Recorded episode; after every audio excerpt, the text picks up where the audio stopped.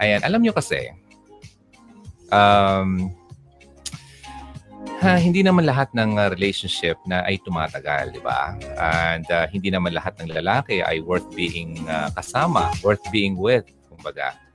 Um, sometimes, uh, may nasasabi natin na enough is enough. Okay? Uh, kailangan mo lang talagang uh, tawagin yan, uh, we call it quits. Tapos na. Quits na lang tayo. Okay? And um, minsan, kailangan mo rin na sabihin na mas deserve mo talagang uh, magkaroon ng better. Okay? Uh, na magkaroon ka ng lakas ng loob na sabihin yun sa kanya. Okay? Hindi, hindi yun nakakahiya. Okay? Na mag-walk away ka or sabihin mo na uh, enough na. Tama na to. This is not uh, right for me. Um, meron kang karapatan yan kasi uh, it's it's your life, 'di ba? Pumasok ka diyan and uh, in the first place, it was your decision na pumasok sa isang relationship. And also, syempre, pag uh, kapag ganyan na, you also have the right to choose and the right to decide when to say no and when to say enough is enough. Diba? Ayun, so uh, kailangan mo lang kasing uh, minsan, alam natin, kapag tayo pumasok sa relationship, kailangan natin ipag, uh, ipaglaban yan. Fight for for your love. Okay? Um, fight for what is right, syempre. Hindi yung uh, just love and doing what is wrong. you have to fight uh, for what is right din, syempre. Hindi yung ano, uh, papasok ka dyan ay uh, puro na pagkakamali ang ginagawa nyo. Uh, yung kasi mga kapag uh, lead sa hindi magandang relationship, kapag mga mali na ang ginagawa natin sa loob ng isang relationship. Okay? Um, yun, sabi ko nga, uh, fight for what is right, fight for your love. And uh, ang buhay natin kasi ganito yan. Para sa akin, ako'y uh, naniniwala na lagi ko itong sinasabi kahit noon pa man. Kung papasok ka sa isang relationship, dapat uh, buo ka na. Okay? Buo ka na. Huwag mo hanapin sa iba yung kabuuan mo. Kasi kapag ganyan hinanap mo yung kabuuan mo sa iba, talagang hindi ka masasatisfy. At darating ang panahon niyan ay uh, kapag na hindi mo han- nahanap sa kanya yung uh, kabuang hinahanap mo, uh, maano ka, ma-disappoint ka, then mawawalan ka na ng gana, then malulungkot ka na, then ayun, mag, uh, nag, magnanag ka na, wala na. Hindi ka na ano, happy. Kaya kasi may expectation kang uh, gustong mangyari doon sa relationship niyo na parang hinahanap mo doon sa isang tao. Kaya napaka-importante para sa akin na bago ka pumasok sa relationship, buo ka. Okay? Hindi yung kulang-kulang ka. Kasi kapag kulang-kulang ka, away yan lagi. Okay? And uh, syempre, halimbawa, pumasok ka sa isang relationship, uh, hinahanap mo sa kanya yung kabuuan mo, ikaw yung kulang. Tapos yung hinahanapan mo naman ay kulang din. Parehas kayo kulang-kulang. Sorry for the term, ha? Uh, lagi kayo mag-aaway. Lagi kayo mag-aaway. And uh, what if, halimbawa, ikaw yung kulang and uh, yung lalaki naman yung buo, tapos lagi mong hinahanap sa kanya yung kabuuan mo, mauubos siya. Kapag naubos siya, siya naman yung magiging kulang-kulang at maiinis na siya sa iyo at ma- magagalit na siya sa iyo. Kumbaga naubusan na siya, ma- ano ba yung tawag diyan? Parang, uh, ano bang Tagalog niyan? Parang ma... Hindi ko mahanap yung word na Tagalog.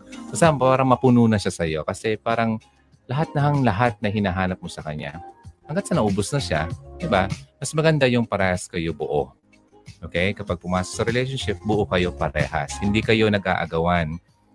Instead, nag, uh, nagbibigayan kayong dalawa. Nag-complement uh, kayo sa bawat isa. Okay? So nakukuha niyo ba yung uh, ibig sabihin dito? So yun ang uh, para sa akin para hindi kayo magkaroon ng problema in the long run. Kumbaga, habang tumatagal eh, sa una lang maganda. Okay.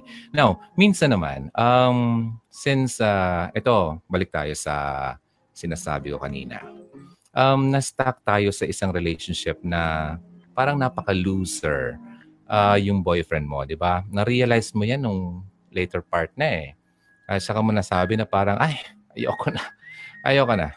So yun, eh, balik tayo. Minsan kasi na-stuck tayo sa isang relationship na parang nasabi natin, napaka, napaka walang, napaka ewan naman itong ano, boyfriend ko. Napaka loser. Napaka walang kwenta. Okay? Yung una lang magaling. Yung una lang niya ako uh, una lang talaga siya napaka-okay para sa akin, sa amin. Yung naglaon, wala na. Yun. So, na-stuck na tayo dito. Alam mo kung bakit? Kasi, nahulog ka na rin sa kanya. Okay? Naging blinded ka na. Sabi ko ngayon sa previous message or videos ko, kapag na-in love ka na sa boyfriend mo, uh, although na-feel mo na na hindi ka na masaya, pero nandun na kasi yung love mo eh. Parang nahihirapan ka nang mag-give up or i-give up yung tao kasi na mahal mo na rin siya. But ang problema niyan, the more na you stay in a relationship na hindi ka naman talaga masaya na at hindi naman siya nag-work na, the more na lalo kang uh, madidepress, um, magkakaproblema kayong dalawa kasi lalo kayong mag-aaway kasi hindi na kayo happy. Okay? Ngayon, ang um, it is ano, parang beneficial na rin para sa bawat isa at sa puso mo na rin na mag-pull ka na, umalis ka na diyan at uh, tanggalin mo na yung band-aid ano ang solution mo. Yung parang uh, patching-patching kayong dalawa kasi mahal mo na eh. Ano, ipapatch-patch na lang kasi baka umayos pa eh. 'Di ba? Baka bukas ng pagising niya eh okay na siya. O baka magbago na rin siya. Mga ganun. Yung mga laging uh, ini-expect natin baka, baka, baka. 'Di ba? Mga ganyan. Kasi umaasa tayo. Kasi marami nga dito na um, parang uh, sabi, uh, humihingi siya ng uh, advice pero alam naman niya yung dapat niyang gawin. Ayaw niyang gawin kasi ayaw niyang mangyari yung uh, alam niya yung dapat gawin. Do you know what I mean? Yung tipong uh, alam na niya dapat niyang bitawan na yung uh, boyfriend niya kasi ina-abuse na siya. Pero gusto pa rin niya marinig galing halimbawa sa akin na sabihin ko yun sa kanya. Hindi yung hindi siya makapag-decide na unahan na niya yung sarili niya. Parang tipong, ah, ayaw, ako, ako na mismo magde-decide. Parang gano'n. So, yun. Alam na natin, kapag tayo humihingi ng uh, um, advice sa iba, alam na natin ang sagot doon. Yun nga lang, ayaw nating gawin yung alam nating sagot. Na, gets niyo ba ako? Yeah, sabi ko nga, halimbawa yung una, nakita mo na na parang inconsistent na yung ang boyfriend mo, hindi na siya yung kagaya ng dati. 'Di ba? Um, it's still okay naman na ang um, you still have to parang ayusin. Kasi halimbawa matagal na rin kayo and uh, sa tingin mo naman may pag-asa pa naman na ang uh, maging okay pa kayo, it's all right to fix. Okay? But kung paulit-ulit-ulit na lang, hanggat uh, parang fix, okay, then hindi naman okay sa next day, then fix again, then okay na naman, then uh, hindi na naman okay. Parang sino bang magiging masaya sa ganyan klaseng uh, pagsasama, di ba? So it's better na to just say we're okay, we're done, parang ganun. Okay? Hindi naman kasi lahat na, hindi naman tayo perfect, di ba? Walang perfect na tao. At uh, kailangan din naman natin bigyan ng chance ang isang tao na magbago. Okay? And lahat naman tayo nagkakamali. So lahat tayo nangangailangan ng chance from other people. Kasi when we commit the mistakes, kailangan naman natin humingi ng sorry, then uh, ask for second chance. Diba? Ngayon, kung yung boyfriend mo ay ganyan sa'yo, So it's okay na sa una, ayusin nyo yan kasi baka na nga naman maayos pa. Pero sabi ko nga, kung paulit-ulit, ay hindi na yan healthy sa inyo. Okay, okay naman po. Uh, good morning, DJ Ron. Okay, good. That's good. So I think uh, we're okay. Now, so ito na. Paano malalaman kung need mo na talagang uh, need mo pang ipaglaban or need mo na talagang mag-walk away at uh, sabihin mo na tapos na. Okay? Yan ang question na marami sa atin na uh, yung nasa struggling uh, relationship ang gustong malaman ng sagot dyan. Okay? Uh, kaya itong mga signs na to ay importante to para malaman nyo kung uh, makapag-decide kayo kung kailangan ba talagang mag-let go na or kailangan pang ayusin. Okay. Uh, itong mga signs na ayan, so good. I think I, I, I think uh, okay naman yung connection natin. So, nandito naman yung mga signs okay, para matulungan kayo at makatulong kayo makapag-decide sa sarili niyo uh, kung nasa sa sitwasyon kayong ganito. So, ready na ba kayo? Wait lang. Tingnan ko muna yung mga messages dito. Then let me know and if you're ready and if okay naman yung uh, signal natin. Wait lang ha. Okay, may babasahin lang ako dito. Then we start with number one.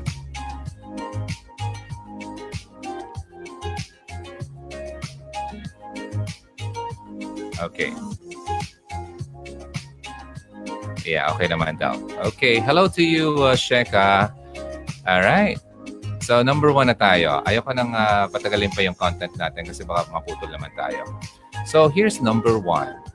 Okay? Number one is kung uh, paano ba masabi na kailangan mo nang uh, i-break si boyfriend. Number one, ang boyfriend mo ay napaka-active pa rin niya sa mga social dating websites or applications. Kung makikita mo, nandun pa rin siya. Kumbaga, meron pa siyang mga accounts na nakikipag uh, uh, hanap pa siya, naghahanap pa siya ng mga kahit online dating, it's still uh, a sign of ano, parang nag-cheat na siya sa'yo. Uh, siya, siya, siya, siya, ano yun? Nag-cheat na siya sa'yo. Okay. So, it's still a sign. Kaya, kapag ganun, parang what's the use? What's the reason? Kung bakit kailangan pa niyang magkaroon ng uh, application, ng dating application or nandun pa siya sa online dating uh, websites. Kung kayo na nga eh, magkasintahan na kayo, ano bang rason niya? Di ba?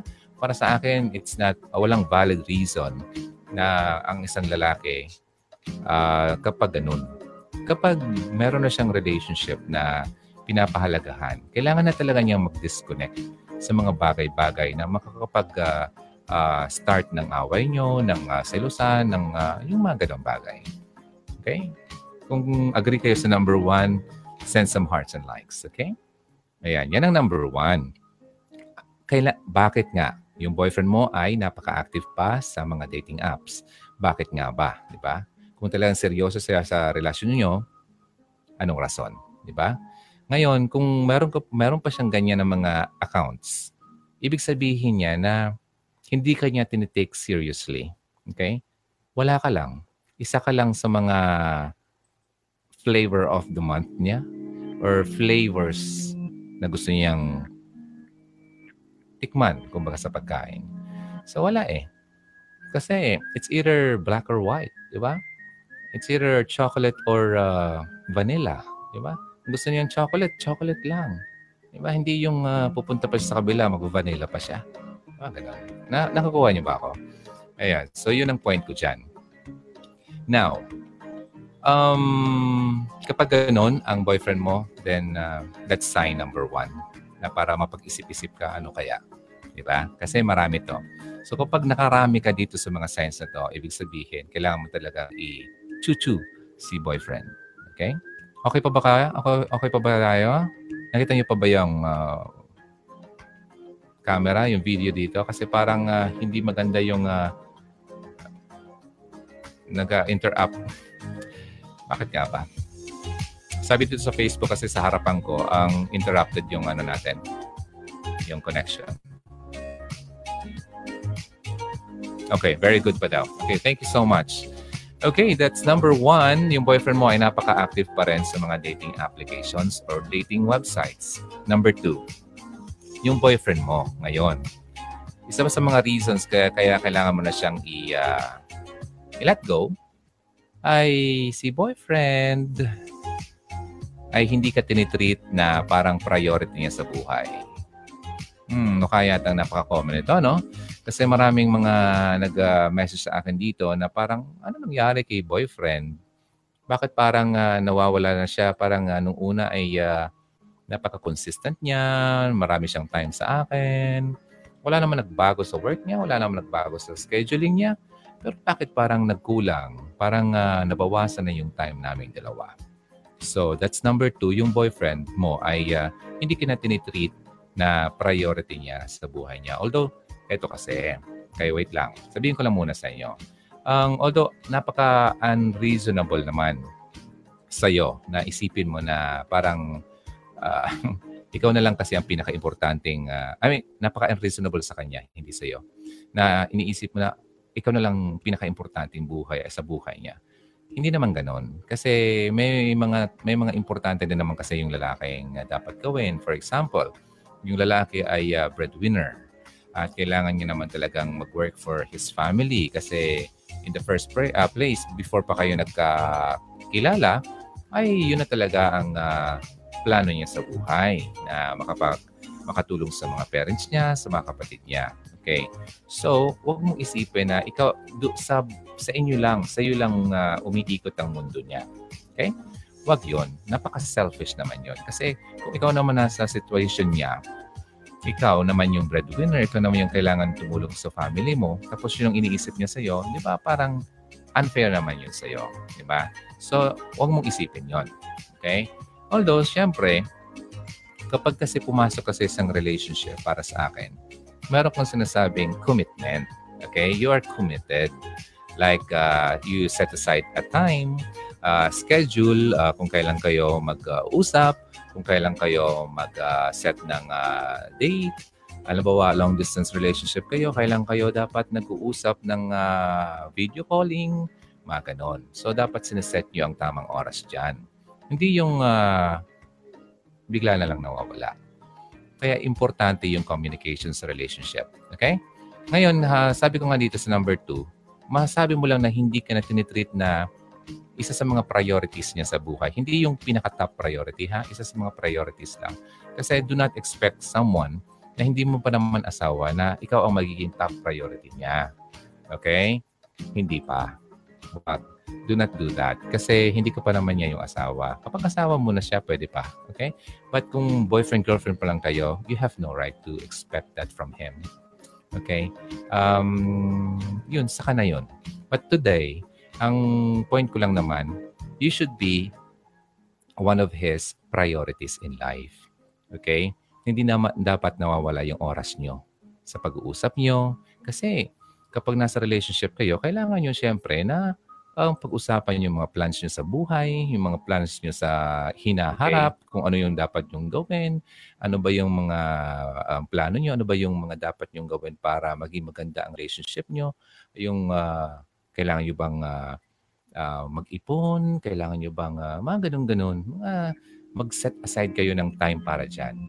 Kasi ano pang rason kung bakit hindi kayo mag-usap niyan, eh, papunta kayo sa pag-aasawa eh. So, dapat ngayon pa lang, pinag-uusapan nyo na yan. Okay? Sabi nga, sa lalaki, um, I always say na, kung wala ka naman, I'm talking to the guys, kung wala ka naman plano na asawahin yung babae, huwag mo nang ligawan. Okay? Kasi yung babae, mag-expect yan sa'yo.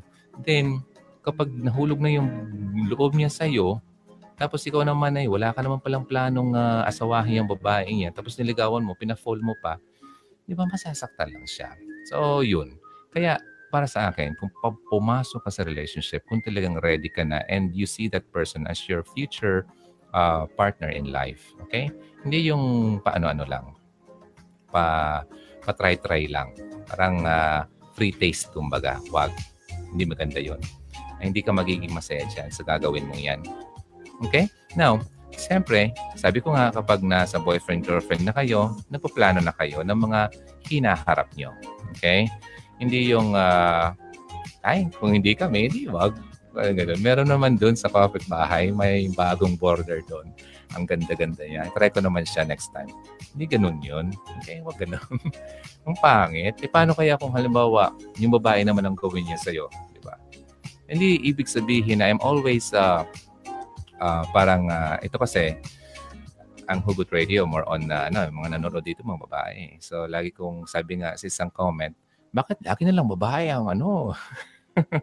ang ang lagi yung uh, okay dito, laging uh, tinutulungan or what, parang ganun. Um, marami namang babae mga loko-loko ah. Eh, well, totoo nga naman. Pero sa ngayon dito, kasi sa lalaki, majority kasi talaga sa lalaki, sila yung, kung i-compare mo ha, although may mga babaeng loko-loko, mas maraming lalaking loko-loko pagdating sa relationship. Kaya mga guys, huwag kayo magalit sa akin kasi isa ako sa dating loko-loko noon. Okay? Kaya Malakas ang loob kong sabihin yan sa inyo.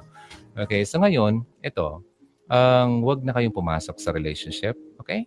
Guys, kung hindi mo naman planong asawahin yung babaeng yan, wag na kayong pa-fall. Sa babae naman, ganito. Um, wag niyong tanggapin ng lalaki kapag hindi nyo nakikita sa kanya ang uh, sincerity na ikaw ang talagang uh, plano niyang pakisamahan sa buong buhay niya.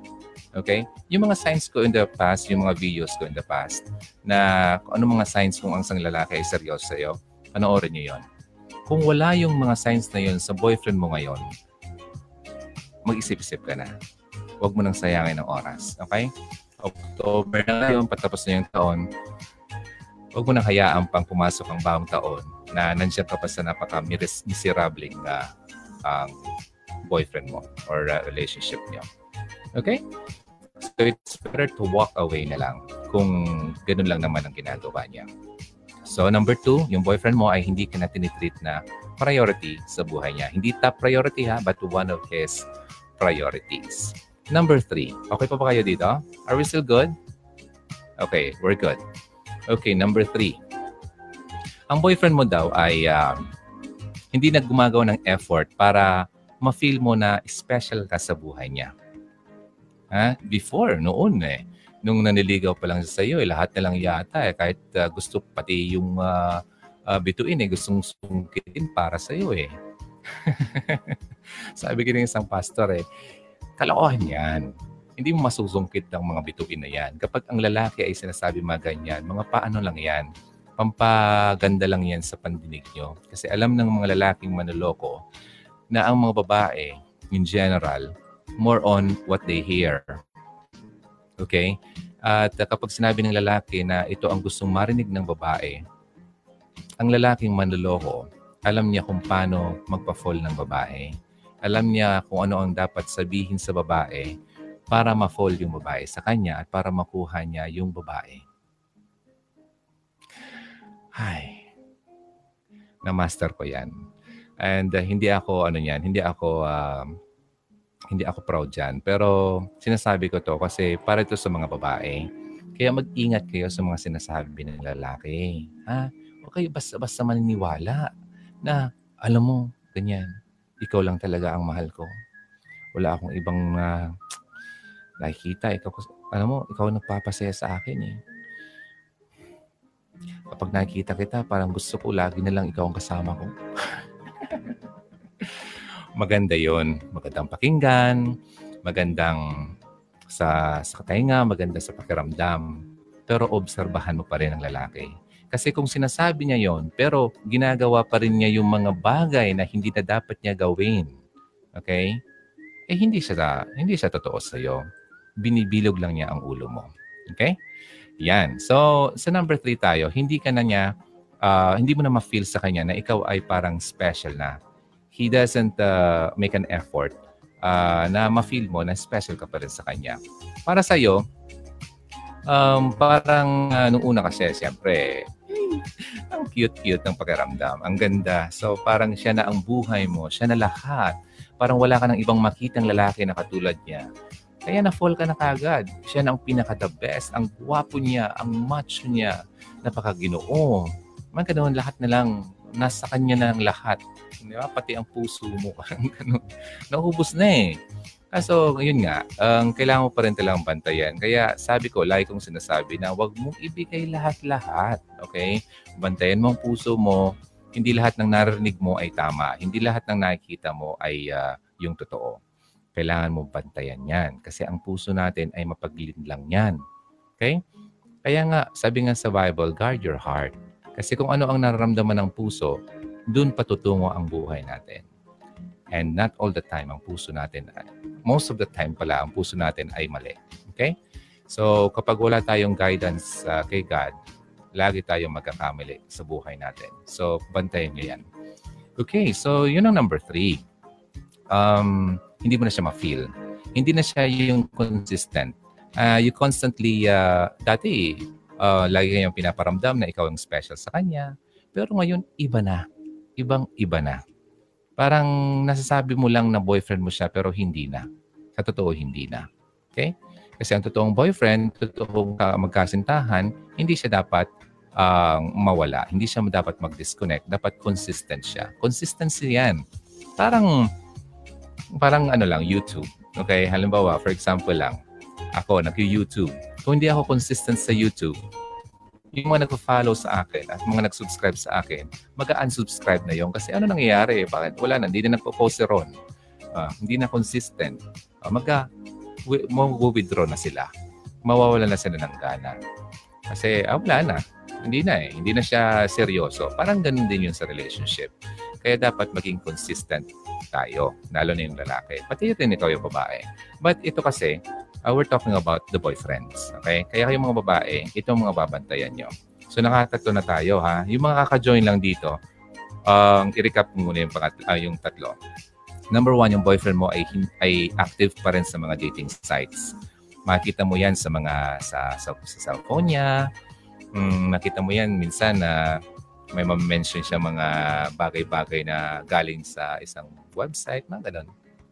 Alam mo, malalaman mo na active pa rin siya doon. And uh, number two, hindi ka tinitreat na priority na sa buhay niya. Okay? And number three ay hindi ka na niya ma-feel. Hindi mo na ma-feel na ikaw ay special sa kanya. Sa, sa, sa tatlong yon, nakailan na ba kayo? Ah, nakailan na po kayo? Okay, so continue tayo. Number four, ang boyfriend mo ay walang direksyon o plano sa kanyang buhay isa to sa pinaka-importanting signs na kailangan mo nang bumitaw sa isang relationship. Kapag ang boyfriend mo ay uh, wala man lang, uh, wala kang nakikitang direksyon o patutunguhan ng kanyang buhay. Kasi uh, tinan mo ha, pumasok ka sa isang relationship, parehas na kayo mature. Okay? Now, ang reason, ang number one reason kung bakit ka pumasok sa relationship, kasi gusto mo magkaroon ng asawa in the future. Di ba? And itong person na to, dapat, um, number one, mature na siya. Meron siyang plano sa buhay. Ano bang plano niya? Kung ikaw ang naging asawa niya, ano ba ang plano niya? Ano bang gagawin niya? Ano bang nakikita niyang vision? Ano ang mission niya? Mga ganun. Di? Kung papasok ka dyan, pero siya mismo parang wala siyang ibang alam kundi makipag landian lang sa'yo, masabi lang niya na may boyfriend, ay na may girlfriend siya. Masabi lang niya na ikaw ang, na siya ang boyfriend mo. Tapos, uh, ang masama pa nga dyan ay uh, pumasok lang siya sa relationship kasi para may makalabit siya. Ay, kawawa naman kayo, ladies. Huwag namang, huwag niyong hayaan ng ganyan. Kasi kung ang boyfriend mo ay uh, hindi mature enough para makita kung ano talaga ang uh, dapat niyang gawin sa buhay niya, he's not uh, no, being uh, the right person para sa iyo. Ha? Hindi siya dapat pumasok sa relationship kung siya mismo ay walang plano sa inyo. At wala talaga siyang plano sa buhay niya. Di ba? Imagine ha, magugusto ka ba kung ikaw babae na pakasamahan ng isang lalaking walang direksyon sa buhay? Aasawahin mo yan? Nako, makakalbo ka. Okay lang sa aming mga lalaki, bumabagay ang pagkakalbo. Kayo mga babae, hindi kayo babagay niyan. Di ba? Wag. Wag na kayo. Kaya dapat titignan niyo sa lalaki, ay, sa lalaking boyfriend niyo na makita niyo na kung ano siya, um, meron talaga siyang uh, will na maging uh, maganda ang buhay niya, na may pangarap siya sa buhay niya, may gusto kong magkaroon ng business kasi pag nagkaasawa na tayo, meron tayong ganyan, mga ganyan ang mga salita niya. Pero ano ha, pabantayin niyo pa rin yan ha. Kasi may mga lalaki na magaling magsalita, pero wala naman sa gawa. Di ba? Hanggang salita lang. Kaya babantayin niyo. Kaya dapat, kung anong sinasabi niya, ganoon din ang ginagawa niya. Okay? Sasabihin niya na may plano siya, gusto niya mag-business. Pero tingnan mo, gumigising siya tanghali na. Minsan, gigising lang siya kakain. Pagkakain niya, magdodota. Tapos, iti-text ka. Uh, gabi na. Uh, saan tayo? Alams na. Oh, di ba? Kung ano naman gusto niyang gawin. After that, nung nakuha na niyang gusto niya sa'yo, goodbye, back to Dota. Okay? Tapos aantok naman, matutulog, pumaga na. Mga ganun, walang kwentang lalaki. Yan. Bumitaw ka na dyan. Kasi kawawa ka naman. Alam ko, mahal mo na siya. Wala naman masama, mahalin mo isang tao. Pero tignan mo naman, sarili mo. Magiging okay ka ba sa kanya kapag pinakasamahan mo siya? Yung mahal mong taong kagaya niyan? Huwag na. Okay? Maawa ka naman sa mga magulang mo na nagpalaki sa iyo na nangarap na rin para sa iyo na magkaroon ka ng magandang buhay. Okay? Huwag mong sirain yan dahil lang sa isang lalaki na manamahal mo pero walang kwenta. Okay? Eh, yung lalaki nga eh, dati nang walang kwenta, baka wala pa siyang uh, respeto sa mga magulang mo, ang pangit nun. So anyway, ito ang number four. Yung boyfriend mo ay walang direksyon at walang plano sa iyong buhay. Ay, sino sa inyo may ganyang boyfriend? Naku, wag naman sana. Pero kung meron kang ganyang boyfriend, sige na po. kung pwede, sana makapag-isip-isip ka na this day. Okay? Okay, now that's number four. Number five. Ito naman, number five. Since number four, wala na nga siyang plano sa buhay niya. Wala na siyang direksyon sa buhay. Ito number five, napaka-reckless niya sa, sa pera. Wala siyang pakundangan sa paggasto sa pera niya. Okay? Sabihin natin pera naman niya yon. Sabihin natin nagka, nagtatrabaho siya. Oo, may karapatan siya sa pera niya. Pero hindi ibig sabihin na gasta lang siya ng gasta. Di ba? Ng mga walang kwentang bagay, kailangan niyang, number one, may ipon kasi siya ang maging provider sa inyo. Di ba? Tingnan mo. Naasawahin mo ang isang lalaking wala man lang ipon. Although may trabaho siya, pero kailangan niyang may ipon. Paano dumating yung bagyo sa buhay niyo? Kailangan niyo ng bigla ang gasto. Saan siya kukuha? Mangungutang. Pangit yun. Kaya dapat, ang lalaki, bago pa pumasok dyan, siya kasi ang magiging provider. Di ba? So dapat siya ang haligi. Di ba? Ikaw babae, ikaw yung ilaw. Pero yung lalaki dapat very strong, very ano talaga siya. Meron siyang uh, meron siyang sinasabing life uh, savings. Okay? Now, wala na nga siya life savings, magasto pa siya, ay walang kwenta yan. Huwag ka na dyan. Okay? And uh, ito naman, sabi natin may life savings naman siya, pero magasto pa rin siya. Para sa akin, wag pa rin. Kasi ang pera nauubos eh. Sabi natin meron siyang milyong-milyong life savings. Pero ang gasto niya, kung anong binibili niya, kung anong pinagkakastahan niya na hindi naman importante, hindi naman needs, wag pa rin. Huwag ka pa rin sa lalaking yan kasi darating ang panahon, mauubos din ang perang yan. At uh, kawawa ka naman. Magkakaproblema lang kayo. So ano dapat ang lalaki? Number one, lalaking may uh, alam sa pera. Kung paano niya ito pangalagaan. Okay? Hindi naman yung kuripot, di ba? Hindi naman sobrang ganyan, yung boxer. Alam niya kung kailan gagastahin yung pera. Pero lagi niyang inuuna ang pagiging ano niya, uh, masinop. Okay? Ayan ang term dyan eh. Uh, yung uh, marunong siyang mag-save for the rainy days, kumbaga. Hindi niya yung ubus-ubus biyaya, bukas tunganga. Kasi alam niya, ay, bukas meron pera naman ako eh. May darating naman ng pera. Eh, paano? Paano kung hindi na? Di ba? Paano kung nagkasakit na siya? Di ba? Ganon. Yan ang dapat yung titingnan. So, dapat ang lalaki marunong mag-handle ng pera. Kasi siya magiging haligi ng tahanan niya. Siya magiging provider niyo. So, ang boyfriend mo ay napaka-reckless sa pera, huwag ka na dyan. Kahit mahal mo pa yan, huwag ka na dyan. Marami pang better person, better guys uh, para dyan. Or para sa inyo. Okay? So, that's number five. Number six. May mga natatawa dito eh. Kamusta? May mga natatamaan ba? Ayan. Number six tayo. Ang boyfriend mo ay nagre-refuse na na mag-commit sa'yo. Okay? Yung tipong uh, sabihin niya, I'm committed sa'yo. Uh, this is my plan. Ito ang gusto ko. Ikaw ang gusto ko mapangasawa. Ikaw ang gusto ko makasama sa buong buhay ko. I'm committed. Gagawang, gagawa ako ng paraan. Magtatrabaho ako para sa atin para pag nagkaroon tayo ng pag nagkaasawa na tayo, yung anak natin ay uh, mapabuti ang pag uh, yung pagpalaki natin, mga ganun. Commitment. Committed. Ibig sabihin, nagpa-promise siya. Hindi lang promise, kundi ginagawa niya at pinapakita niya talaga sa iyo. Pinaparamdam niya sa iyo na siya talaga ay committed at seryoso sa mga sinasabi niya. Hindi yung puro ngaw-ngaw lang. Okay? Wala naman sa gawa. Okay?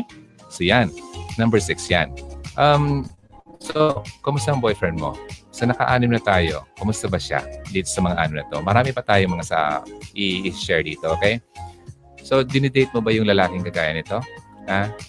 Ngayon, kung oo, kailangan mo na talaga mag-isip. And uh, hindi ito parang uh, aksidente na na sinasabi ko ito sa inyo. Okay? It's I do believe na it's uh, God's way na ngayon pa lang sinasabi ni God sa iyo na, oh, narinig mo na, I am speaking through this guy. Yun na ako. And uh, na kailangan nyo talagang isink in sa isip nyo, sa buhay nyo, sa system nyo na eto na talaga. Tama. Tama. Kailangan talaga talang gawin to. Kasi ito talaga yung dapat gawin ko. Ayun. So yun. And uh, kailangan natin mag-isip-isip. Alright? Number seven. Number seven. Ayoko naman, hindi tayo magtatagal kasi sayang naman kung maputol tayo. Maganda tong content natin. Number seven. Ay, may nagtatanong. Uh, hello, DJ Ron. Anong topic today? Okay, ang topic natin today, wait lang, ay ang boyfriend mo. May boyfriend ka na ba? Ang topic natin today ay mga signs na dapat mo nang i-break si boyfriend. So, mga kaka-join lang ngayon, uh, sige, mabigyan ko kayo ng uh, time. I-recap ko madali. Naka-anim pa lang tayo, ha? Kaka-join lang ngayon, this is for you. Number one, boyfriend mo ay active pa rin sa mga dating apps or websites. Number two, ang boyfriend mo ay hindi ka na pinaprioritize sa kanyang buhay. Number three, ang boyfriend mo ay hindi ka na pinaparamdam sa iyo na ikaw ay special. Number four, ang boyfriend mo ay walang direksyon at walang plano sa buhay. Number five, boyfriend mo ay napaka-gastador. Reckless pagdating sa pera. Walang pakondangan sa paggastos. And number six, boyfriend mo hindi makapag-commit sa iyo. Wala siyang plano sa inyong dalawa. Okay? So yun, para yun sa mga ka-join lang. Mga signs na dapat mo nang bitawan or i-break si boyfriend. Okay. So sige. Um, nasa na tayo? Number seven. Number seven, di ba nga may kasabihan na time is gold. Gold. Importante ang oras natin. Now, pagdating dito, si boyfriend mo, hindi niya binavalue ang oras mo. Wala siyang pakialam sa oras mo. Okay?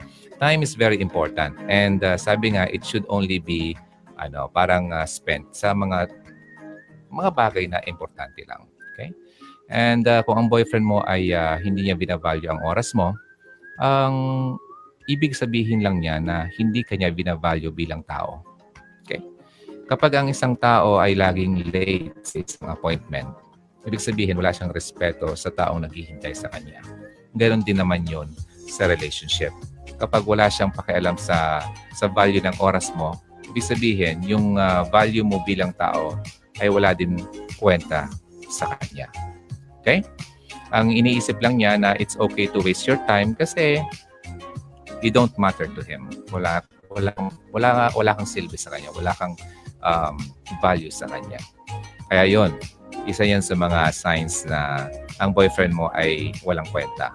Okay? Oh, by the way, speaking of walang kwentang boyfriend, meron pa akong uh, video about that. Uh, punta kayo ng YouTube. Um, meron ako ditong uh, video na, asa na ba yon? Signs na may wala kang kwentang boyfriend. Hanapin niyo yon. Okay?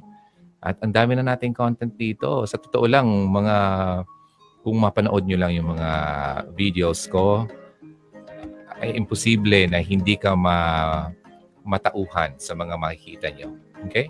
Kailangan mo pumunta ng YouTube. On your free time, you can watch that. Okay? Madami na tayo. So, basahin ko yung mga titles niyan. Halimbawa, iba't ibang uri ng panloloko. Okay? Mga babaeng, uh, oh, by the way, yung mga one-sided love affair. Yung ikaw lang ang uh, nagmamahal sa lalaki mga signs na hindi na siya in love sa iyo. Di ba? Mga signs o senyales na itinuturing kang girlfriend ng boyfriend mo. Or mga signs naman na ginagamit ka lang ng boyfriend mo. Mga ganun. Kapag mapanood niyo yon, ako, I'm, I'll be so happy na uh, ano, ma, ma, ma, ano kayo, ma, ano term dyan, mamumulat kayo sa katotohanan. Okay, number seven yun ah. Uh, he doesn't value your time. Number eight, ang boyfriend mo naman ay, eto na, napaka-common ito sa atin, uh, especially dito sa Hugot Radio. Your boyfriend always cheats on you. Lagi siya nag-cheat sa'yo. Okay? Yung uh, magsasorry sa'yo, I'm sorry. Um, na sabi nga sa isang kanta, you're only sorry because uh, you, you've been, ano ba tawag dyan? you got caught. Parang ganon. Ang sorry lang siya dahil na, na, na, na ano mo siya, na, ano ba yung Tagalog yan? Nahihirapan ako mag sa Tagalog. Na, nakot mo siya. Hirap ng Tagalog. Parang hindi mo ako Amerikano. Uh, na, kumbaga na, na-booking mo na siya. Okay, so, kaya siya nagsasorry sa'yo. Pero kung hindi mo siya na-booking, hindi siya magsasorry sa'yo. Kaya ganun. So, ang boyfriend mo ay lagi pa rin nag-cheat sa'yo. Okay? Kapag ganyan, Di ba? Wala na. Kailangan mo na talagang bumitaw kasi number one, hindi na talaga siya committed sa'yo. Hindi niya binavalue ang pagkatao mo kasi kaya nag-cheat siya sa'yo eh. Kasi kung talagang mahal ka niya, hindi siya mag-cheat in the first place. Kasi, wow, naalala ko nga ganito. Eh, siguro na-share ko na to before. Pero sa mga baguhan ngayon, di, di pa ito narinig. Uh, may instance noon na may girlfriend ako, nasa ano ako noon eh, nasa radio ako nito. Maybe she's watching today. Sorry. Pero ano, kailangan ko lang talang i, ano, i, uh, ang, i-share. Pero wala namang ginawang masama sa kanya. Ito lang kasi, may girlfriend ako noon, nasa radio ako, kabataan ko, hindi naman sa pagmamayabang, talagang, ewan ko ba, kung bakit gano'n, talagang lumalapit talaga. Then, uh, nandito na siya, gabi na, nag-program ako, alas 12 ng gabi, di pa umuwi. Sabi ko, saan ka uuwi? Saan ka matutulog? Sabi niya sa akin, sasama ako sa iyo. Sabi ko, saan? Saan ka, sa, saan sasama? Boarding house mo. Sabi ko, hindi pwede dun. Tsaka ano, may girlfriend na ako. Tsaka hindi pwede, ayoko. Kasi, hindi, sabi ko nga, hindi yan tama. Di ba? Ayoko nga. Ayaw, mapilit. Ang ginawa ko ganito since ayaw ko magkasala sa girlfriend ko, kinuha ko siya ng room. Pumunta kami ng isang uh, uh, motel not to be with her. Ano? pero yun ang akala niya. Pumunta kami doon, pero ang plano ko ay ikuha ko siya ng matutulugan, then uwi na ako. So, pero ang uh, akala niya kasi, sasamahan ko siya doon, which is hindi naman talaga yung plano ko. So, pagdating doon, Then, pumasok namin sa room. Sabi ko, dito ka na matulog. Okay? Uh, uuwi na ako kasi meron pa akong work tomorrow. Eh, ano na yun? Mga 1 o'clock na in the morning. Eh, ayoko naman yung wala siyang matulugan. Alam naman na isama ko pa siya. Di ba? Ayun nga. Ayun ang ayoko mangyari. So, hinanap ko siya ng place para doon siya matulog. Ano bang ginawa? para hindi lang ako makaalis. Sabay nagkubad. Pambira, naalala ko talaga.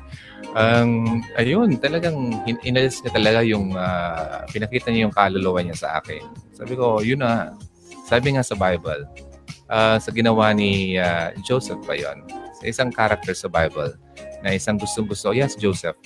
Uh, gustong-gusto siya ng asawa ng uh, isang leader na pinagbigyan siya ng uh, um, tiwala.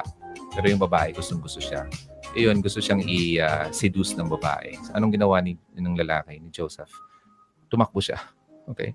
Iniwanan yung babae. So, yun ang ginawa ko doon. Pero alam mo, I'm telling you, that time, hindi pa ako noon Christian, hindi pa ako noon, wala pa talaga akong uh, relationship kay God. I'm telling you, super hard. Super hard kasi ano, um, nandun na eh. Nandun na sa harap mo eh. Just one kalabit and we're done, di ba? Pero thank God, I thank God talaga na binigyan niya ako ng strength na um, to say no and to uh, to, fla- to flee, kumbaga. Sabi nga sa Bible kasi, um, hindi ka naman bibigyan ni God ng isang temptation na hindi mo makakaya. Okay? So that's why I do believe in that. Na that time, although it was hard for me to uh, to say, parang no kasi, oh, wow, wow nandiyan na siya eh. May, oh, sorry. Andiyan na lalaki, babae, pinakitang kaluluwa sa iyo normal people, I mean normal guys would actually grab the opportunity. And that time, I was not, ano, hindi pa talaga ako very uh, serious sa aking ano, paniniwala na I should be a better person. Uh, hindi eh. Pero yun nga, ang ganda kasi binigyan ako ni God ng chance na tumakbo. Okay? So, sa madaling sabi, uh, nandiyan na sa harap ko. Although yung, uh, yung yung body ko is uh, going toward to do sa taong yon pero I still had the chance to to fly well bigla kung parang biglang bumuho sa akin. Sabi ko, ah, sige na. Dito ka na. Oh, gotta go. Diba? Nila ko na yung pintuan. Bumaba na ako doon sa lobby. Alaba, sumunod pa. Then, wala na. Di ko na siya nilingon. Then the following day, pumunta doon sa station. Okay, galit na galit sa akin, no? Um, galit na galit to parang gusto akong sakalin. Eh, wala naman akong magagawa kasi talagang to me, uh, yun ang pinakatamang gawin. Okay, kasi meron akong girlfriend, mahal ko yung girlfriend ko, ayaw ko magkasala sa girlfriend ko, at syempre, ayaw ko magkasala kay God. Although may temptation, pero yun nga, kinaya ko. Kaya nga sa, sa atin ngayon, right now, uh, don't believe na if you are being tempted, don't ever believe the devil na you cannot say no to him. Okay, you, you, you still have the ano, the strength. Kasi sabi nga dito, when you resist the devil, the devil will free, flee from you. But um mayroon kasing technique diyan. Ang kapag uh, nag-resist ka kay devil, si devil ang galing kasi niyan eh, ang lakas niyan eh. But uh, kung nag-resist ka lang without uh, the help of uh, God, you will never find the courage to say no. Okay? Kasi sabi dito sa James 4 verse 7, uh, first, submit yourselves then to God. Resist the devil and the, and the devil will flee from you. So ibig sabihin, first, for you to be able to resist the devil, you have to first submit yourself to God. Okay? Kapag hindi mo ginawa yung uh, isubmit mo sa Kanya, ang sarili mo, then you resist the devil. You can never do it. Okay? Kaya importante, first, submit yourself to God, then resist the devil, then the devil will flee from you. Okay, so yan ang lagi nating isipin. Kaya sa mga desisyon natin sa buhay, uh, kapag natitempt tayong gawin ng isang bagay na mali, uh, kailangan mo munang i-submit mo sarili mo. Lord, ito natitempt akong gawin to. Um, bigyan mo ako ng lakas. Okay. Um, ano, i-guide mo ako. And tutulungan ka naman niya. Okay? So yun, so medyo na nalayo lang tayo. Pero ang point ko lang dito kasi, kapag ang boyfriend ay nag-cheat sa'yo, hindi talaga siya seryoso sa'yo. Di ba? Kasi yun know, ako, I was so serious sa uh, ex-girlfriend ko, ex and first girlfriend ko, kaya hindi ko ginawa yon. Although I was uh, being tempted, pero ginawa ko pa rin ng best ko para hindi ko uh, magkasala dun sa girlfriend ko. Kaya yon kapag ang boyfriend mo ay uh, nag-cheat pa rin sa ngayon, hindi siya seryoso sa'yo at hindi kanya love. Hindi kaya totoong love niya. Okay, that's number eight. Your boyfriend always cheats on you. Number nine na tayo. And uh, uh, malapit na tayo para hindi na tayo masyadong mahaba. Kasi baka maputol tayo. Ito, number nine. Ang boyfriend mo ay napaka-possessive. Sino ba sa inyo ang may boyfriend na possessive dito? Okay? Yung tipong bagang uh, lahat na lang ay uh, pagmamayari niya, including yourself hindi ka. You're not parang an object of a person to own. Parang hindi kanya pagmamayari. Nobody owns you. Okay? And um, nobody, meaning uh, people, uh, a person, nobody owns you. Okay? In fact, hindi ka pa naman niya asawa eh. Di ba? Wala siyang karapatang maging possessive sa'yo. Okay? You're not uh, anyone's property. So, uh, kung ang boyfriend mo ay uh, napaka he treats you like uh, he is, uh, he treats you na parang you're his own, huwag ka na dyan. Okay? Um, kailangan mong i-reconsider ang uh, samahan nyo. Kasi kung ngayon pa lang na mag-boyfriend, girlfriend pa lang kayo, napaka-possessive na niya sa'yo. Ano pa kaya kapag asawa mo na siya? Baka ilak ka na sa, sa bahay nyo o kaya ilak ka sa sa kwarto o ipasok ka sa sa cabinet, hindi ka palabasin. Merong ganyan ha merong uh, may, may isang celebrity na hindi ko napapangalanan na yun ginagawa sa kanya ng uh, dati niyang asawang foreigner. Okay? Uh, nilalak siya sa kwarto o minsan sa pag-away pa nila ay nilalak siya sa loob ng cabinet. Yeah, because the guy was so possessive. Uh, masyadong uh, siloso. Eh, kasi itong babaeng to, syempre celebrity, maganda. Marami nakakilala. Di ba? Marami nakakagusto eh itong lalaki napaka-power tripper. Uh, feeling niya, uh, pagmamay- pagmamayari na niya yung babae. Which is very wrong. Kaya kung ang boyfriend mo ay ganyan sa'yo, sa mga bagay-bagay na maliliit, na parang uh, lahat na lang dapat ay uh, malaman niya at ipagpaalam mo sa kanya na ito dapat ang gawin mo kasi yung decision niya ang dapat masunod, wag ka dyan. Kasi dapat sa isang relationship, nag-uusap kayo. Okay? Hindi yung siya, siya, siya na lang all the time. Okay? At hindi rin naman na ikaw, ikaw, ikaw na lang all the time. Kailangan kayong balance. Okay? Nakuha niyo ba ako? So, yun. So, ang boyfriend mo ay napaka-possessive. Number 10. Ay, nako. Mukha yatang ito na ang uh, ano natin. Ang pinaka the best. Kasi um, sa ngayon eh, parang uh, na, nagiging common na to eh. And uh, let me just say na ito na yung last natin para hindi natin masyado mahaba. Itong number 10 natin, ang boyfriend mo ay uh, meron siyang isang addiction sa buhay niya. Ang addiction kasi ay uh, napaka hindi to dapat na tinitake na lightly lang eh. Parang, ah, addict siya. Okay lang. Iparehab. no, hindi ganun. Kasi ang isang addict, sabi nga ni uh, President Duterte, ang addict ay isang addict na yan. Lalo kapag uh, hindi na niya talaga mapigilan ang sarili niya kasi ang uh, brain niya ang sinisira eh. Okay?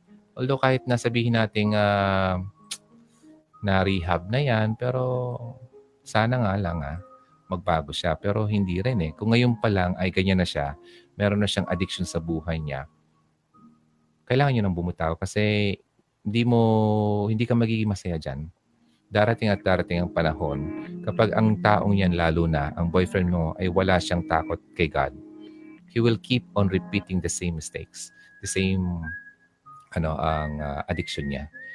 Kaya sabi ko nga, uh, you, you can never change the person. Okay, walang makakapagbago. Hindi mo mabago ang tao. Okay, only God can change a person, especially a man's heart. So, uh, kapag ganyan na, I strongly ano, suggest na just let go kung may addiction ang boyfriend mo. Now, maraming klaseng addiction, hindi lang sa drugs, okay? What if addiction sa porn? You know what porn is?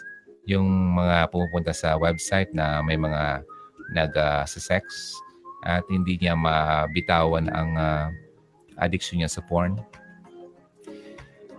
alam mo, it's still an addiction. And uh, kapag ganyan ang boyfriend mo, that means to say that he doesn't uh, value and respect you kasi it's still a form of cheating.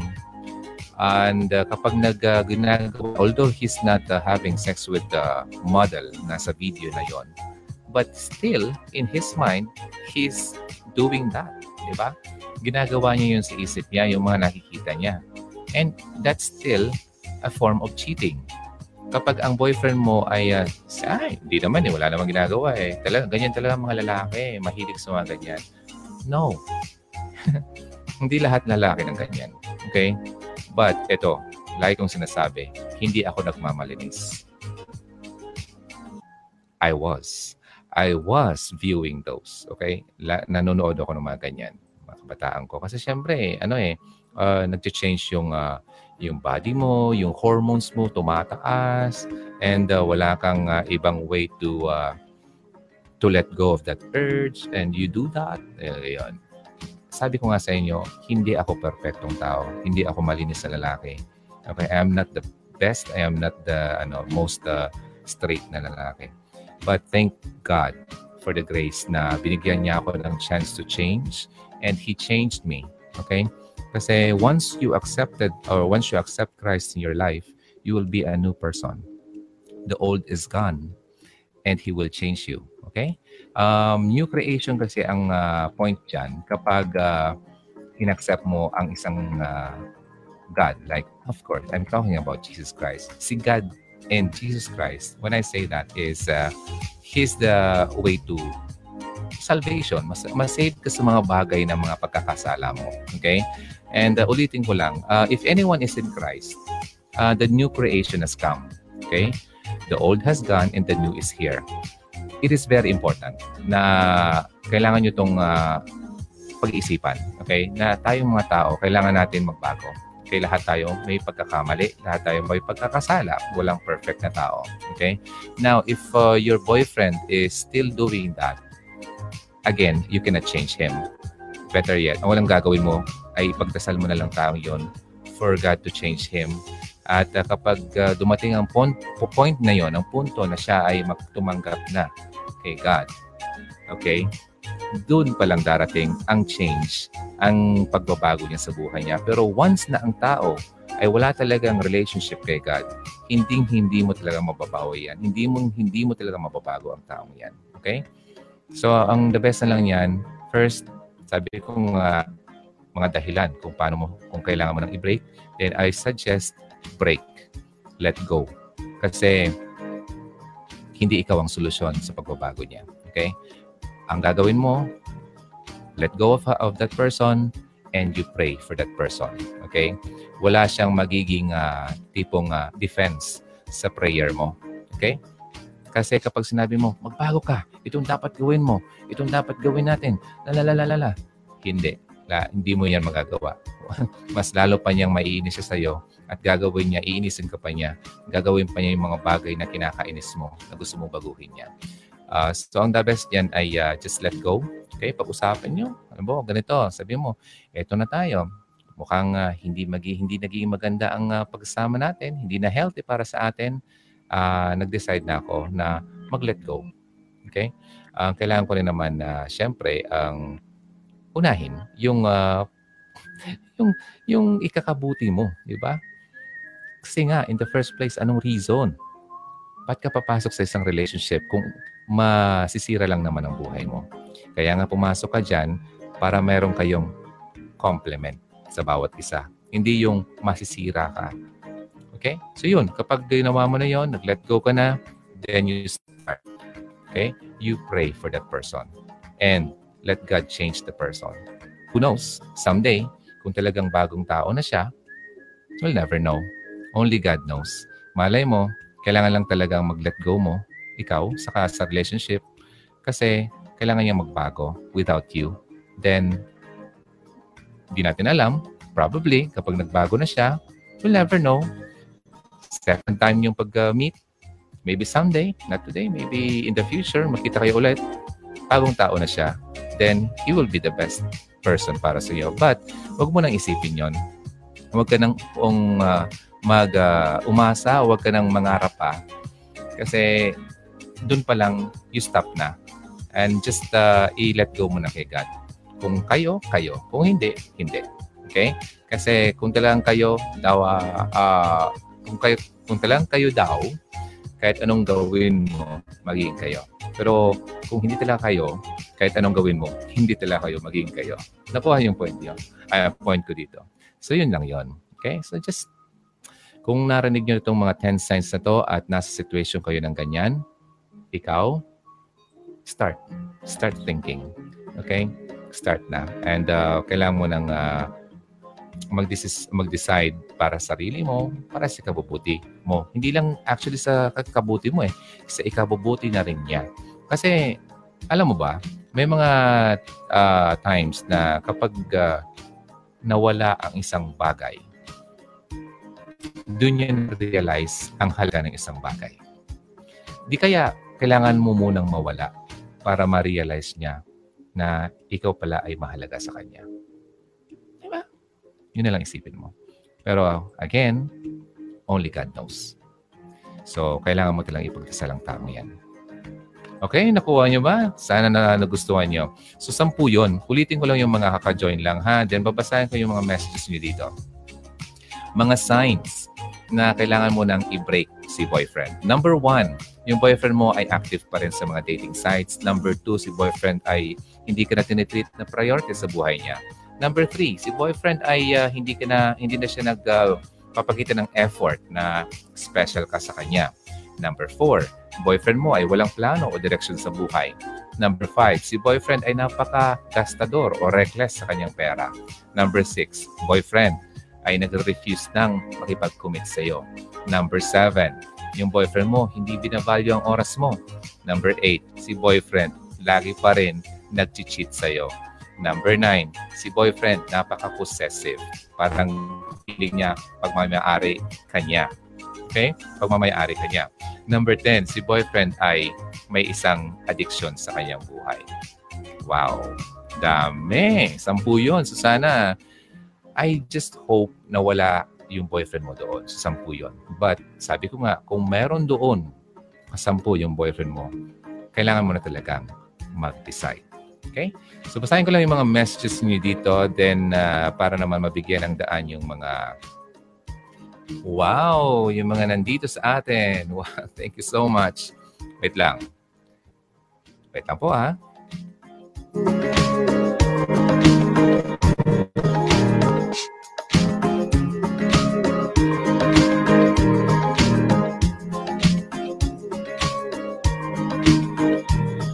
Ayan, okay lang ba kayo? Are we still good? Okay ba kayo dito? Ano oras na? It's 4.34 in the afternoon. And uh, mukhang maya-maya ng konti, nandito na yung uh, ang prinsipe ko. Baka kakatok na dito at uh, titignan niya na nag, uh, nag-show ako. And yeah, uh, hi Maria Pabli, Pabli, Pablerica. Palabrica. Sorry ha, minumurder ko yung uh, apelido mo. Maria, kamusta ka? Nasa Italy, Italy siya. Um, mukhang nabasa ko na to. Si Lots, uh, the wise girl. Kamusta ka? Nasaan ka ngayon, Lots? Tingnan ko nga. Uh, magandang topic to, DJ Ron, kasi karelate ng karamihan dito. O nga. Friday ngayon, sabi ni Rose. Ganda ng uh, smile. Ito na naman yung smile natin yan. Thank you so much, uh, Marilu. Uh, hina signal ko dito, di nakita mukha mo. Mga comments lang nababasa ko. Ooh!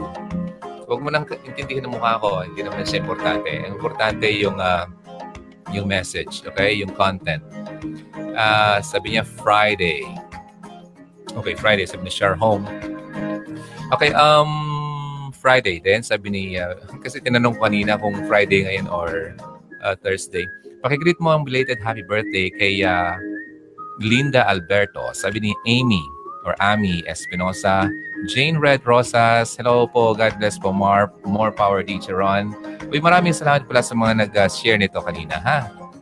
And uh, kahit na matapos yung live, you, you can still share it.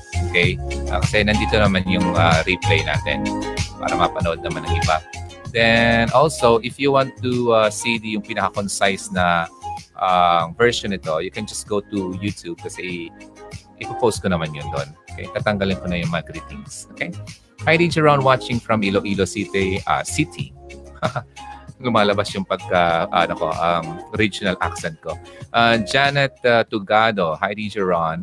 Uh, Sheka Juni Abdullah. Nice topic. Oliver Medina.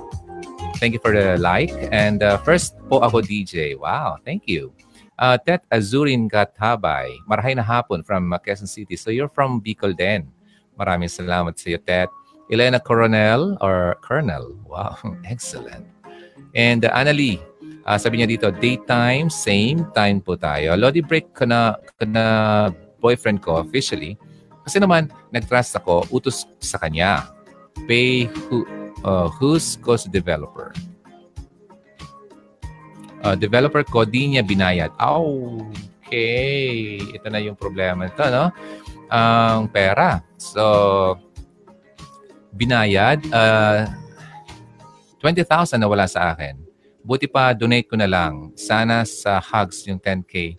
Kung alam ko lang. Ay, nakong buhay. Anyway, wala. Wala na yun. Wala na yun. Nandun na yun eh. So, just uh, let it go. Patawarin mo na yung boyfriend mo. Basta, uh, ang importante, wala ka ng connection sa kanya ngayon. Okay? Para, kasi when you, uh, when you forgive someone, uh, it's not uh, for yourself. Ay, for, for him, by the way. It's for yourself.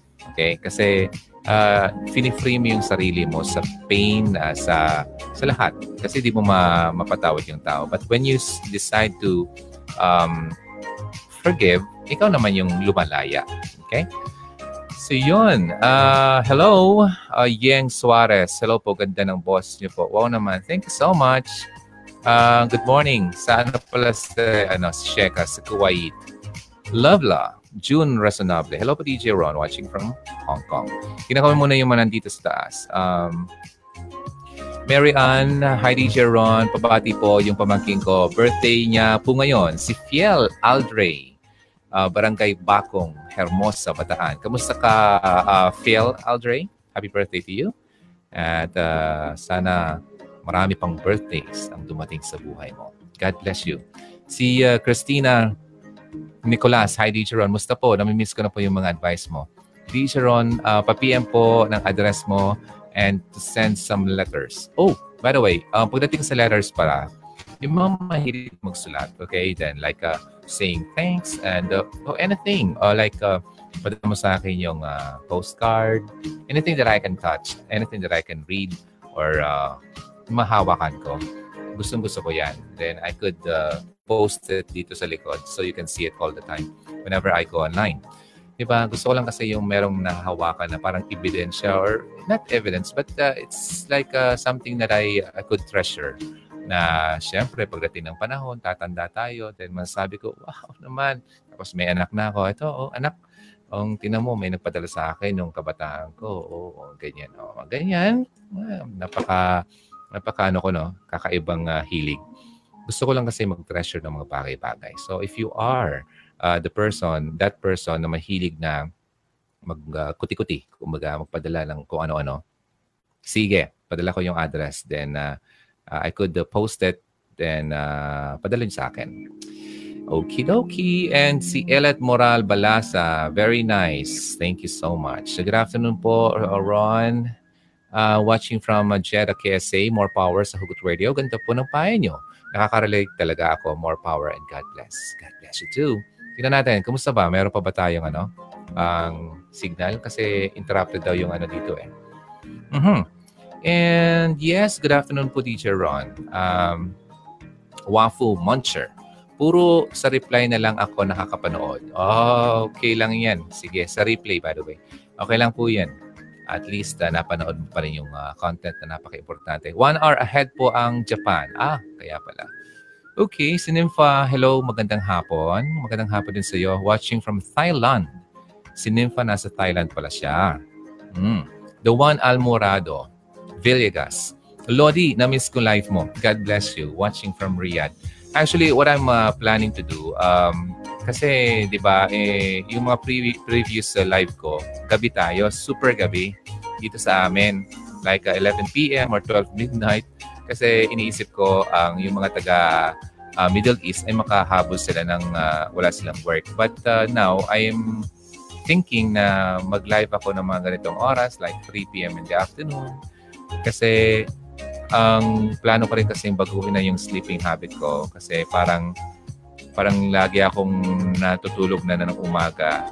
Ang uh, sabi ng doktor ko, kailangan ko alagaan yung sarili ko kasi baka magpata na naman yung uh, immune system ko at ayoko nang maulit-ulit yon kasi uh, munti ka na akong maik. Ik. And uh, ito na kasi yung sinasabi kong uh, extension na hiningi ko kay God. At kailangan ko itong alagaan, yung extension na yan. And lahat naman tayo, kailangan nating alagaan ang sarili natin, yung buhay natin, kasi ang body natin ay ang temple ng Holy Spirit. Kaya kailangan natin yung i-value. Okay? Hindi to talaga sa atin. Alright? Maricel Sarco, Dublin. Hello, DJ Ron. Um, na-miss kita. Na-miss kita. Wow. Ngayon lang ako ulit nakapag-tune in. Happy, super happy ako narinig ko na naman ang voice mo. Pa-shoutout naman sa boyfriend ko, si Mark Noel Season. I love you very much. Wow naman. Cute naman. Nakaka, nakakaingit. Okay, anyway, Mark Noel Season, mahal na mahal ka ni Maricel Sarco Dublin. Imagine, no? I'm uh, ini-imagine ko kung ikakasal kayong dalawa. Ang ganda ng ano, pangalan nyo. Mark loves Maricel. M M. M&M. Parang pagkain, parang parang chocolate na napaka-sweet. Kayong dalawa yon. Masyadong ano yung wild imag- imagination ko. Ano. Ngayon, so anyway, Maricel and Mark, God bless you sa inyong dalawa. Okay, si Marilu Kawaling, uh, La. Okay naman, DJ Ron. Okay, God bless. God bless you too. Uh, maybe I need to know that, sir. Yeah. So now you know, I just hope na you could uh, decide na kung ano ba talagang dapat gawin mo. Okay, si Salva Ribanal, thank you for the like. Hello, uh, good afternoon, DJ. First time ko to watch. Hi, Nifa. Kamusta ka? First time mo? Thank you so much. Okay. Sana hindi lang ito ang last. Okay? At uh, marami pa tayong uh, panahon ng pagsasama. Tayong lahat na nandito. Thank you so much. Si Fermina Lopez. Hi po sa mga anak ko, si Sarah Charles, CJ DJ ako, uh, AC, sorry, and uh, si Jay. Ingat kayong lahat mga anak. Love, love kayo ni Mama. Oh, mga anak, Ah, love na love kayo ni mama nyo.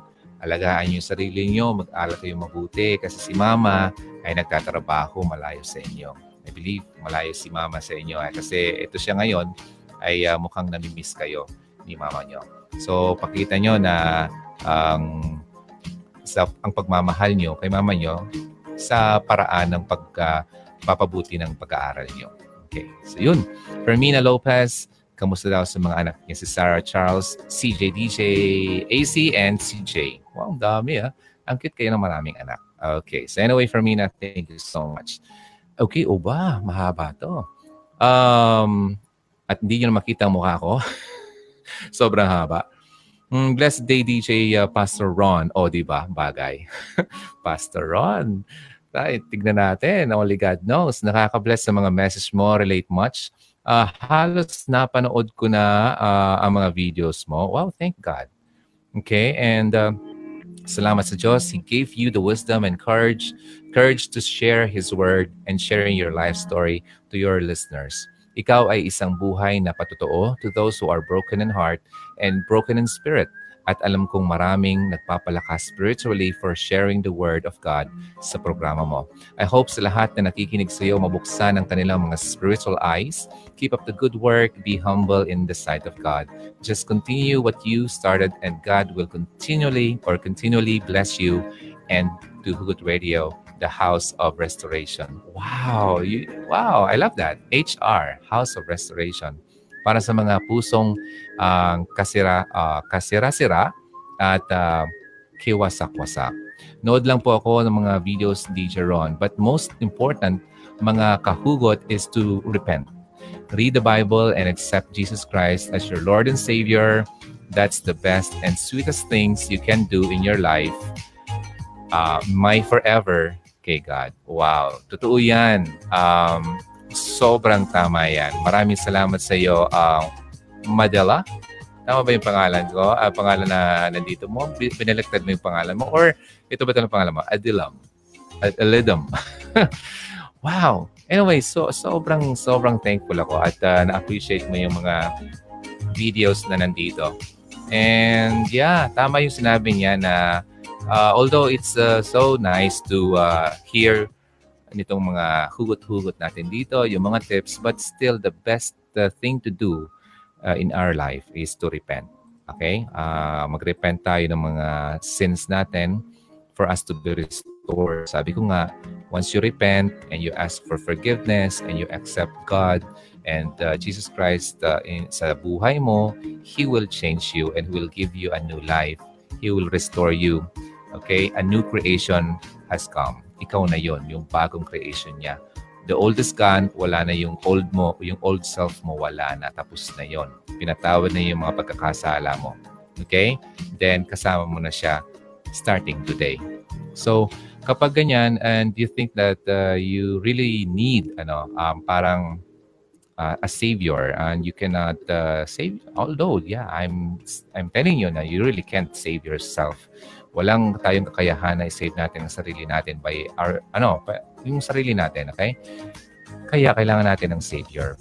So, so, sa tingin mo na kailangan mo talaga ganoon ngayon at you nafe-feel mo na kailangan mo talaga ng tulong, it's just ano, simple prayer na sabihin mo, Lord God, um, I'm sorry for my sins.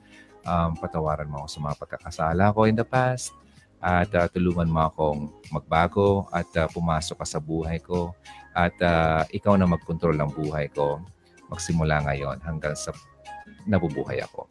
Ang um, pasok ka sa puso ko. Yun. Sabihin mo lang yon. Uh, I accept you as your Lord and uh, Savior. Naniniwala ako na ikaw ang Diyos. Ikaw ang uh, nabuhay ka. Uh, for me at uh, nagpa, uh, namatay ka for me at nabuhay ka liwat. Mga ganun. Yung kumbaga i-declare mo yung uh, ano niya, um, yung kung sino talaga si God sa buhay mo.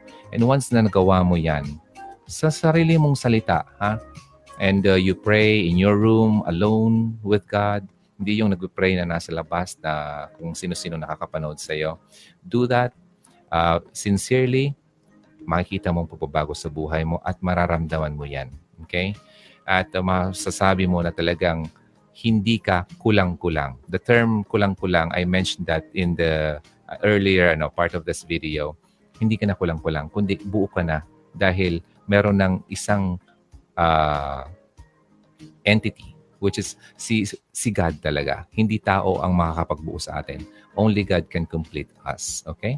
Kapag na-feel mo na yun sa buhay mo, masasabi mo, wow, ang sarap ng buhay. Parang okay lang na wala akong boyfriend. Parang okay lang na hindi ako uh, into a relationship. Kumbaga, satisfied ka. And uh, masasabi mo na kapag si God ay uh, ang dumating sa buhay ko, uh, alam kong buo ako. Kung may uh, ibibigay siya sa akin, then pasalamat ako sa kanya. Kung hindi naman, pasalamat pa rin ako kasi alam kong uh, alam niya ang mas makakabuti sa akin. Baka hindi pa ito ang tamang panahon, kaya ako nasa ganitong situation. So yun, lagi mo lang iisipin na lahat ng bagay sa buhay natin ay si God ang nakakakaalam niyan, yung ikakabuti mo. Hindi niya sa iyo ibibigay isang bagay na ikakasama mo. Kaya kapag siya talaga ang nagkontrol ng buhay mo, talagang masaya ang pakiramdam. Okay? Hindi ka nagkahanap at hindi ka maghahanap. Na parang tipong may mga nababasa ko dito, hey, ano na ako, DJ Ronnie, um, wala na ako sa kalendaryo. Ayaw ko naman mag, mag-isa sa buhay ko. Ayaw ko naman yung uh, wala akong asawa. Baka hindi na ako magkaanak. Ayan, mawawala na yung mga ganyang mga um, worries mo sa buhay kapag si God na ang nagkocontrol ng buhay mo. Okay? So, thanks again ha. Bye for now. I'll see you again next time. Thanks so much. This is Ronaldo ng Hugot Radio. Always believe in love and keep the flame burning. God bless. See you next time. Bye.